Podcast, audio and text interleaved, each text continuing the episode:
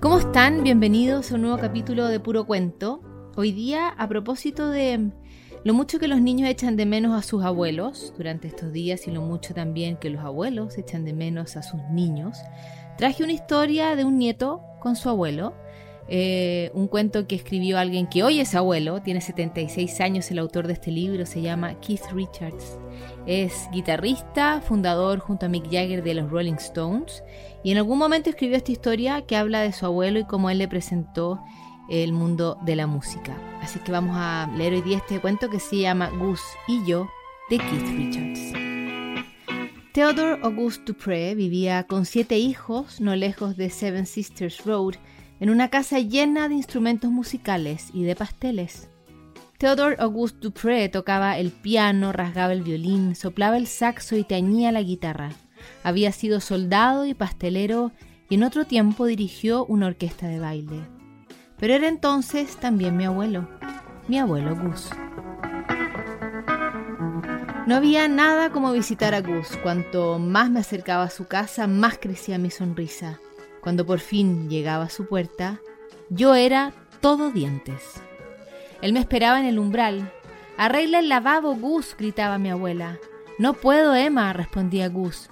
Keith y yo vamos a dar una vuelta. Me guiñaba un ojo, llamaba al señor Thompson Wooft, su perro, con un silbido y comenzaba nuestra aventura. Andábamos muchas millas, paseábamos por el campo y cruzábamos pueblos. Gus canturreaba todo el rato, tarareaba canciones chistosas cuando caminábamos por calles angostas y pasajes humeantes, entonaba marchas cuando rodeábamos lagos brumosos o explorábamos bosques callados. Con Gus nunca sabías dónde ibas a terminar. Una vez me llevó a la cima de Primrose Hill para ver las estrellas. No sé si nos dará tiempo de regresar esta noche, dijo. Así que dormimos bajo un árbol, en lo alto de la colina, con las luces del cielo sobre nosotros y las de la ciudad a nuestros pies. En otra ocasión llegamos hasta Londres y fuimos al taller de una gran tienda donde se vendían instrumentos musicales. Entremos un momento, tengo que comprar unas cuerdas. Muy bien, Gus, le dije yo. Por dentro parecía un hormiguero. Gus me subió a un estante para que pudiera verlo todo.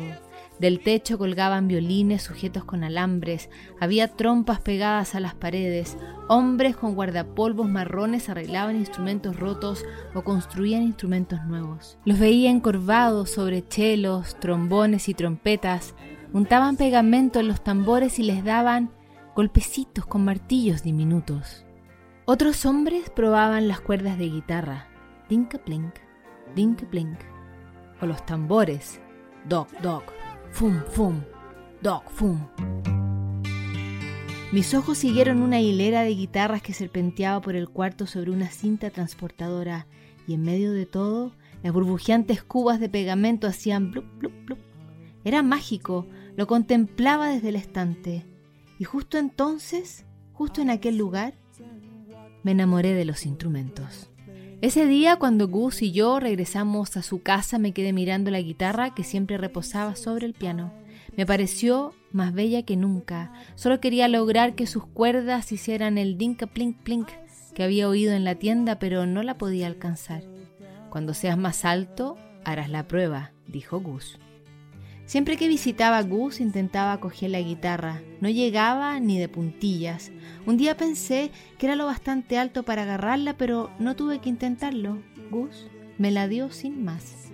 Toda tuya, dijo.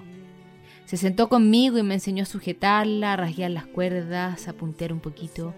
Cuando aprendas a tocar malagueña, me dijo, podrás tocar cualquier cosa. Dinka plink, dinka plink, dinka plink. Practiqué y practiqué con aquella guitarra tan hermosa. Un día, Gus me oyó tocar malagueña y asintió con la cabeza. Luego dijo algo que nunca olvidaré.